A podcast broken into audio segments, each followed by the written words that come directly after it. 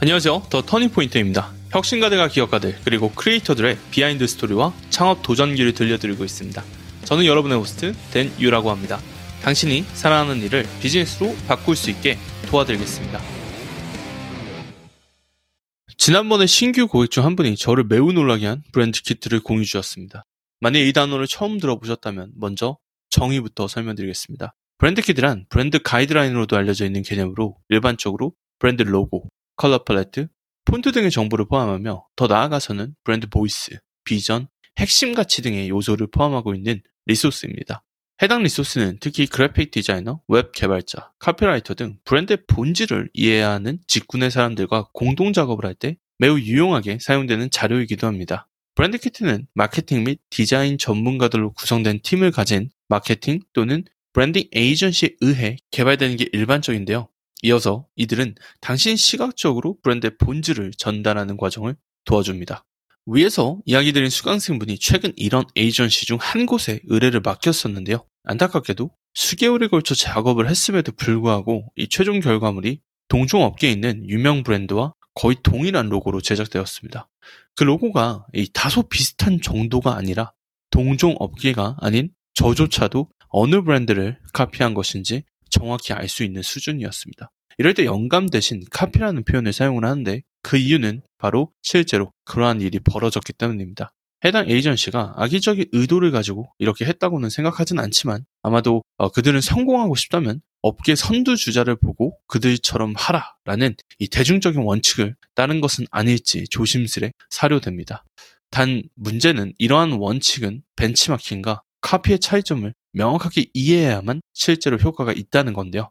만약 두 개념 사이에 차이점이 무엇인지 모른다면 성공적인 브랜드를 갖는 것 대신에 이 다음과 같은 결과를 얻게 될 것입니다. 대체 가능하며 잊혀지기 쉬운 다른 회사의 복제품, 명성의 타격, 소비자는 매우 똑똑하게 원본과 카피를 너무나도 잘 알고 있는 시대죠. 그 다음에 잠재적인 법적 문제가 발생될 수 있습니다.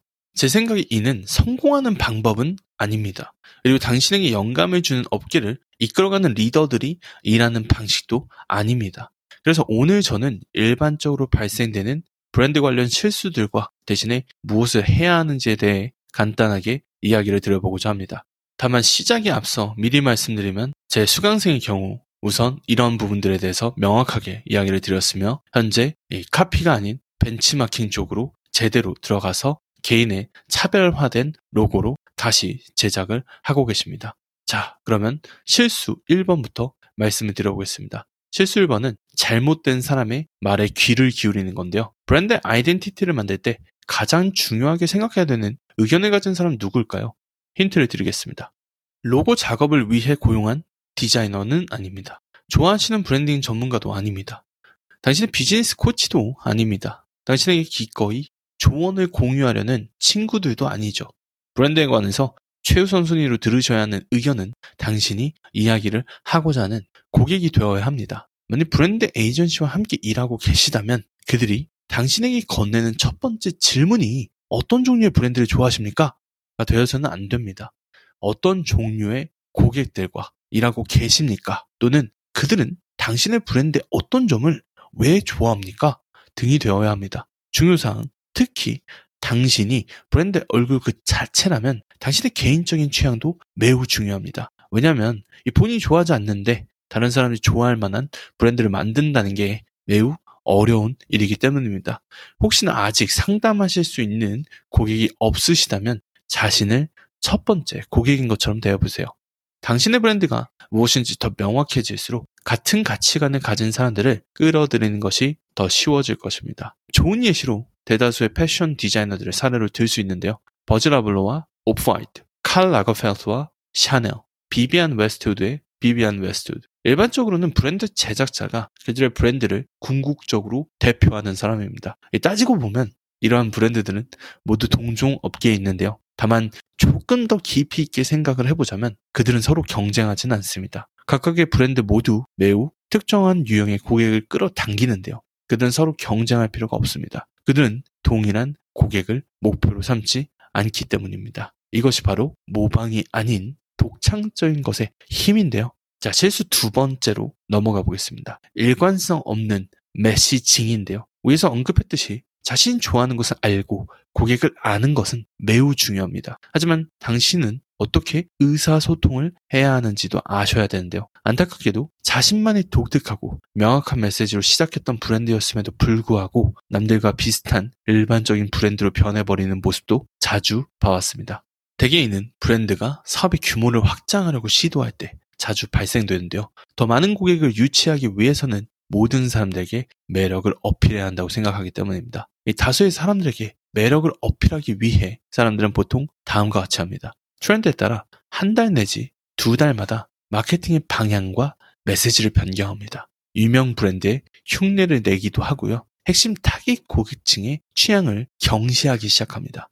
그 결과 대부분의 경우 시간이 지나 그들만의 색깔과 정체성 그리고 경쟁 우위를 잃게 됩니다. 중요사항 보다 넓게 나아가는 것 다수를 노리는 것만이 비즈니스를 확장하는 유일한 방법은 아닙니다. 이 새로운 유형의 고객을 유치하기 위해 노력하는 대신 자신에게 다음과 같이 질문해 보세요. 현재 일하고 있는 고객들에게 더 나은 서비스를 제공하기 위해 무엇을 할 수 있을까? 좋은 예시가 있는데 바로 무신사입니다.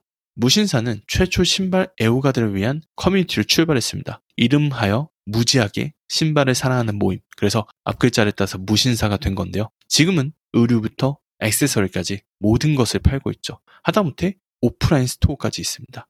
그들은 가파르게 성장했음에도 불구하고 모두를 위해 모든 것을 판매하는 기타 경쟁 플랫폼과 같이 변해버리지는 않았습니다. 무신사는 그들의 본래의 메시지에 여전히 충실합니다. 아직도 그들만의 핵심 커뮤니티에 부합하는 브랜드와 스타일을 큐레이팅하는데 많은 역량을 기울이고 있기 때문입니다. 이러한 이유가 바로 그들의 커뮤니티와 비즈니스가 점점 더 커지는 사유이기도 한데요. 자, 실수 3번으로 넘어가 보겠습니다. 큰 그림의 부재입니다.